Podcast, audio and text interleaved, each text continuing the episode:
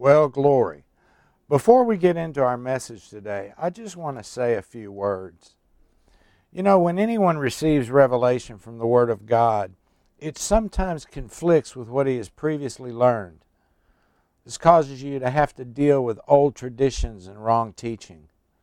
Now, these sessions may contain light from God's Word that may be new to you and may be opposed to some traditions you have previously been taught. Therefore, we urge you to follow through this message with your Bible in order that you can make a choice for the Word of God rather than the traditions of men. I want to speak to you today on the subject the realities of the cross. The realities of the cross. And first, before we get into that, I want to talk about what happened in the Garden of Eden. See, when Adam was created, he had dominion over the earth. He was God's regent in the earth, God's under ruler. Genesis 1 26 through 28 says, And God said, Let us make man in our image after our likeness, and let them have dominion. And God blessed them and said unto them, verse 28, Be fruitful and multiply and replenish the earth and subdue it and have dominion. So Adam was God's under ruler in this earth. But Adam committed high treason and gave his authority to Satan. You see in Genesis 3 6, talking about Eve, she took of the fruit thereof and did eat, and gave also unto her husband with her, and he did eat. Now, Adam was not deceived like Eve was. He simply stood by and allowed this to happen. And we learn that from 1 Timothy 2:14. And Adam was not deceived, but the woman being deceived was in the transgression. God needed a legal entry back into the earth because when man was kicked out of the garden, God was on the outside looking in. The earth had been given to Satan. Genesis 17, 1 through 19 says this And when Abram was 90 years old and nine, the Lord appeared to Abram and said unto him, I am the Almighty God, walk before me and be thou perfect. And I will make my covenant between me and thee, and will multiply thee exceedingly. And Abram fell on his face, and God talked with him, saying, As for me, behold, my covenant is with thee, and thou shalt be the father of many nations. Neither shall thy name any more be called Abram, but thy name shall be Abraham, for a father of many nations have I made thee. And I will make thee exceeding fruitful, and I will make nations of thee, and kings shall come out of thee. And I will establish my covenant between me and thee, and thy seed after thee in their generations, for an everlasting covenant, to be a God unto thee, and to thy seed after thee and I will give unto thee and to thy seed after thee the land wherein thou art a stranger, all of the land of Canaan, for an everlasting possession, and I will be their God. And God said unto Abraham, Thou shalt keep my covenant, therefore, thou and thy seed after thee in their generations. Verse 10 This is my covenant which you shall keep between me and you and thy seed after thee Every man child among you shall be circumcised, and you shall circumcise the flesh of your foreskin, and it shall be a token of the covenant betwixt me and you. And he that is eight days old shall be circumcised among you, every man child in your generations. He that is born in the house or brought, bought with money of any stranger, which is not of thy seed. He that is born in thy house, and he that is bought with thy money must needs be circumcised, and my covenant shall be in your flesh for an everlasting covenant. And the uncircumcised man child whose flesh of his foreskin is not circumcised, that soul shall be cut off from his people. He hath broken my covenant. And God said unto Abraham, As for Sarai thy wife, thou shalt not call her name Sarai, but Sarah shall her name be. And I will bless her, and give thee a son also of her. Yea, I will bless her, and she shall be mother, a mother of nations. Kings of people shall be of her. Then Abraham fell upon his face and laughed, and said in his heart, Shall a child be born unto him that is a hundred years old? And shall Sarah that is ninety years old bear? And God said, and Abraham rather said unto God, Oh, that Ishmael might live before thee. And God said, Sarah thy wife shall bear thee a son indeed, and thou shalt call his name Isaac, and I will establish my covenant with him for an everlasting covenant, and with his seed after him. So here we see that God finds a man who will obey him and establishes a covenant that is a legal contract between God and man. Now, we in our society don't understand a lot about covenant, but we're going to be talking about them in upcoming sessions because covenant is the center of Scripture. The whole of Scripture, Old Covenant, New Covenant, that's why we call them that, is built around the concept of covenant, which had a much more serious uh, meaning and intent than what we normally think of as a legal contract. Now, the plan of redemption hid a mystery. Through this covenant that we just talked about, through this covenant, God would bring Jesus Christ into the earth. We see in Ephesians chapter 3, verses 9 and 10. And to make all men see what is the fellowship of the mystery, which from the beginning of the world hath been hid in God, who created all things by Christ Jesus Satan didn't know who Jesus was until he was baptized in the River Jordan. He really had no clue up until that point. 1 Corinthians 2 says it this way in verse 7 But we speak the wisdom of God in a mystery, even the hidden wisdom which God ordained before the world unto our glory, which none of the princes of this world knew, for had they known, they would not have crucified the Lord of glory. But in the waters of baptism, God said, This is my beloved Son. And the fight was on. Matthew 4 uh, 1 through 11 discusses the temptation of Jesus. Verse 1 says, Then Jesus was led up of the Spirit into the wilderness to be tempted of the devil. So Jesus came as the second or last Adam.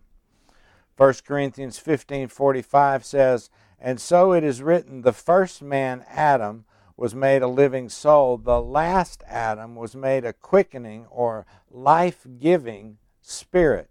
Born of a virgin with the blood of God in his veins, he was 100% man and 100% God. Jesus had the same opportunity to fall as the first Adam, but he passed every test. Hebrews 2 14 through 18 says, For as much then as the children are partakers of flesh and blood, he also himself likewise took part of the same, that through death he might destroy him that had the power of death, that is, the devil, and deliver them who through fear of death were all their lifetime subject to bondage. For verily he took not on him the nature of angels, but he took on him the seed of Abraham. Wherefore, in all things it behooved him to be made like unto his brethren, that he might be a merciful and faithful high priest in things pertaining to God, to make reconciliation for the sins of the people. For in that he himself has suffered being tempted, he is able to succor them that are tempted. Jesus operated as a prophet under the Abrahamic covenant. He went to the cross as the Son of God. And Jesus became sin for us. He was made to be sin. Now, a lot of people have trouble with that idea. Jesus never committed sin. We must make that clear. Jesus did not sin, but he was made to be sin. 2 Corinthians 5:21 says it this way, "For he hath made him to be sin for us, who knew no sin, that's Jesus, he knew no sin, that we might be made the righteousness of God in him. Isaiah 53 says it this way, verse 3, but he was, or verse uh, 5, he was wounded for our transgressions, he was bruised for our iniquities. The chastisement of our peace was upon him, and with his stripes we were healed. And he made his grave, verse 9, and he made his grave with the wicked and with the rich in his death. Now, when you look that word death up in Hebrew, it's plural. It's plural. It says deaths, plural. And Jesus did not just die a physical death, there was much more involved. So, we're going to talk for a minute about what happened on the cross.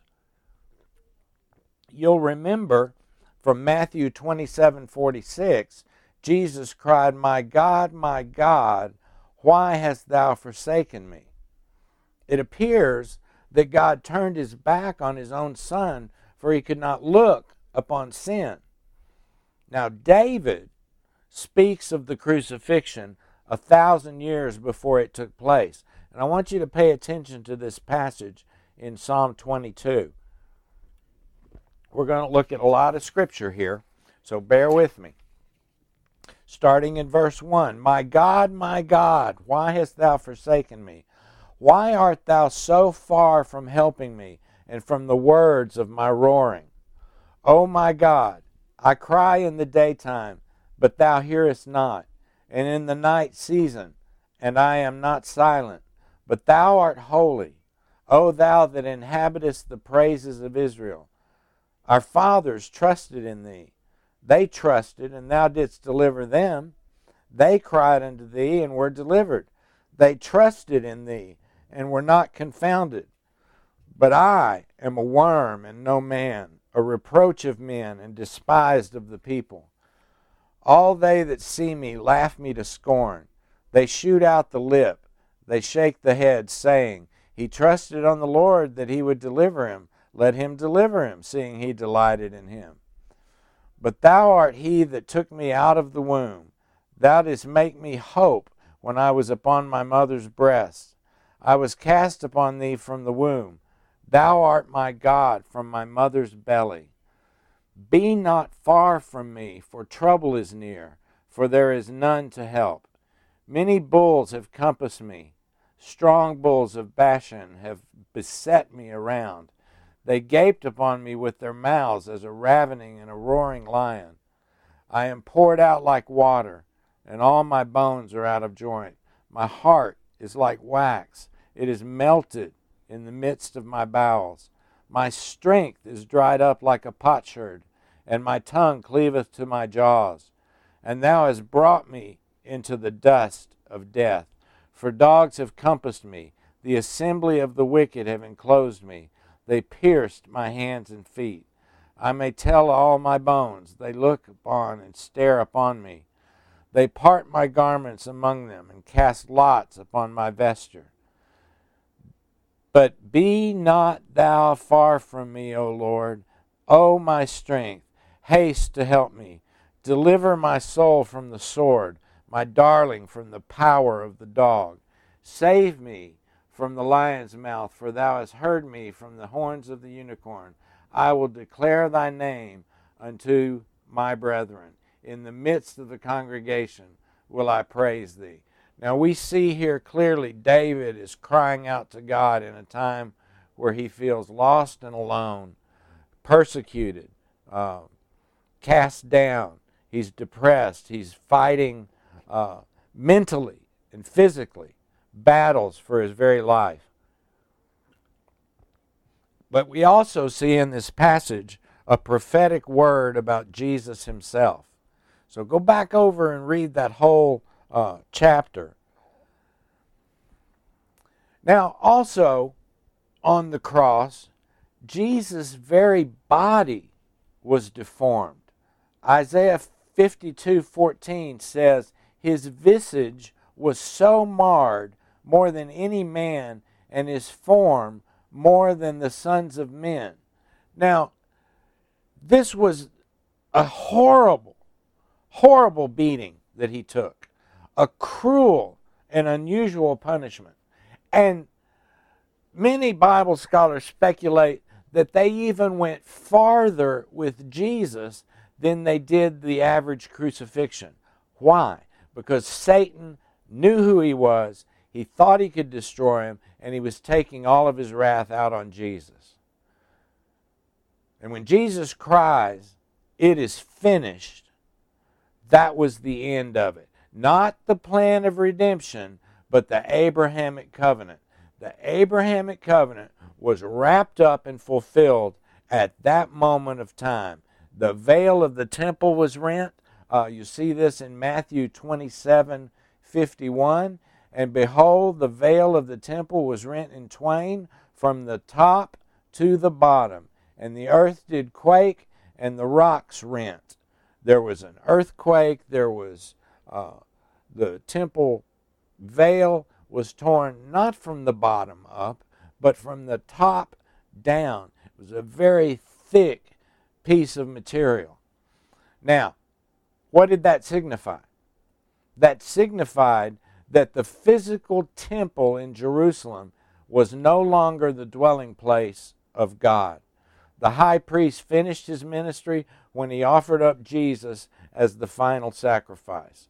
John 2:19 Jesus promised though Jesus answered and said unto them, Destroy this temple, the temple of his body, and in three days I will raise it up. But here's something very significant, and I don't think we fully comprehend the significance of this verse. 1 Corinthians 3:16 Know ye not that you are the temple of God, and the Spirit of God dwelleth in you? Now, we're going to get into a controversial area here. I'm just going to touch on it briefly. This is a whole nother message that we'll get into later. But Jesus went into the very bowels of hell, the very pit of hell. Matthew 12 40, Jesus himself prophesies, For as Jonas was three days and three nights in the whale's belly, so shall the Son of Man be three days and three nights in the heart of the earth. Now, it's not talking about the grave. A lot of people make that mistake, and it's not talking about the grave because in Acts 2, verses 24 through 27 and verse 31, it explains this in greater detail. Now, Peter here is quoting the prophet David, King David. He, seeing this before, spake of the resurrection of Christ that his soul was not left in hell, neither did his flesh see corruption. Verse 31. Now, what is he quoting? He's quoting from Psalm 16, verse 10 For thou wilt not leave my soul in hell, neither wilt thou suffer thy Holy One to see corruption. Now, David speaks again of Jesus in hell in Psalm 88, verse 6 Thou hast laid me in the lowest pit, in darkness, in the deeps. See, it's not talking about the grave, it's talking about the lowest pit, in eternal darkness, in the deeps. Now, what happens during those three days, we don't know entirely, but if you read the 88th Psalm, it is a description of what happened before Jesus was raised. Satan tormented Jesus for three days until God said, That's enough, let my son go, at which point Jesus rose from the dead. Jesus took the keys of hell and death. He was justified in spirit and recreated in Satan's domain. First Corinthians or First Timothy rather, First Timothy 3:16. God was manifest in the flesh, justified in the spirit. Now, Justified means to be made righteous. Now, I want to emphasize this Jesus never committed a sin. But if being made righteous is the definition of justification, and he was justified in the Spirit, How can you first be made righteous unless you were first unrighteous? Get the point? Now, 1 Peter 3:18 says, "For Christ hath also suffered once for sins, the just for the unjust, that he might bring us to God, being put to death in the flesh, but quickened or made alive in the spirit." Jesus is the firstborn from the dead. Romans 8:29. Well, let me back up. Jesus is the firstborn from the dead. We're going to see that in scripture. But several people several people had been resurrected and, and given new life by Jesus, by Paul, by Peter. Jesus is the firstborn from the dead, Romans 8 29. For whom he did foreknow, he also did predestinate to be conformed to the image of his Son, that he might be the firstborn among many brethren. We see this again in Colossians 1, verse 18 and he is the head of the body, the church, who is the beginning, the firstborn from the dead, that in all things he might have the preeminence. Now, again, several people had been raised from the dead prior to this point. Something was different about Jesus. This was a resurrection that was different. And Satan stripped, Jesus rather, stripped Satan of his authority. Colossians 2:15. And having spoiled principalities and powers, he made a show of them openly, triumphing over them in it. Hebrews 2:14 says, "For as much then as the children are partakers of flesh and blood, he also himself likewise took part of the same, that through death he might destroy him that had the power of death, that is, the devil." Jesus paralyzed Satan's death-dealing power. Revelations 1:18 says it this way: I am he that liveth and was dead, and behold, I am alive forevermore. Amen. And have the keys of hell and of death. He was raised a glorified, resurrected, immortal man, untouchable by death. All right? Now, Something I find interesting is Jesus sprinkled his blood on the heavenly utensils of worship. Man's penalty was paid, and the demands of justice were met. But Hebrews 1 5 through 8 has a, something very interesting here. Uh, For unto which of the angels said he at any time, Thou art my son, this day have I begotten thee? And again, I will be to him a father, and he shall be to me a son. And again, when he bringeth the first begotten into the world, he saith, And let all the angels of God worship him. And of the angels he saith, Who maketh his angels spirits, and his ministers a flame of fire. But unto the Son he saith, Thy throne, O God, is forever and ever a scepter of righteousness is the scepter of thy kingdom. God also highly exalts his Son. Philippians 2 9 through 11. Wherefore God also hath highly exalted him and given him a name which is above every name, that at the name of Jesus every knee should bow of things in heaven, things in earth, and things under the earth and every tongue should confess that Jesus Christ is Lord to the glory of God the Father. That's in Philippians 2 9 through 11. Now, what did Jesus do with this authority? Because I want you to stop and think for a minute. Jesus is God incarnate, the one true and living God, the Father incarnate. He doesn't need authority. He has authority. All authority has been given unto me, both in heaven and in earth. He didn't need authority for himself. He's God. So, what was the point? Well, let's look at Matthew 28, verse 18. All power is given unto me in heaven and in earth. Go ye therefore and teach all nations, teaching them to observe all things whatsoever I have commanded you. Jesus delegates this authority to the body of Christ for the purposes of overcoming the flesh, ministry, and evangelism. Mark 16, verse 18, 15 through 18 says it this way And he said unto them, that's the disciples, Go ye into all the world and preach the gospel to every creature. He that believeth and is baptized shall be saved, but he that believeth not shall be damned.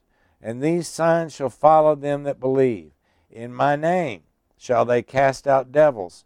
They shall speak with new tongues. They shall take up serpents. And if they drink any deadly thing, it shall not hurt them. They shall lay hands on the sick, and they shall recover. Ephesians 1, verse 22 says it this way And hath put all things under his feet, and gave him to be the head over all things to the church. Go back and read 17 through 23 of first of Ephesians 1, you'll get a much clearer picture. But Jesus, having put off from himself the principalities and powers, it, you know, it, it almost seems as though the whole hosts of hell were upon him. He was going through agonies beyond words, and suddenly is justified and made alive. He hurls back the hosts of darkness and paralyzes their death dealing power. And once again, man is in a position of authority. He is no longer a slave to Satan, but has become his master through the power of the name of Jesus. That's all for today, but we're going to look at this in greater detail in the coming weeks and months. Uh, we're gradually going to build a foundation from which you, as a believer, can walk in authority over the devil through the power of the name of Jesus. We're going to learn about that power.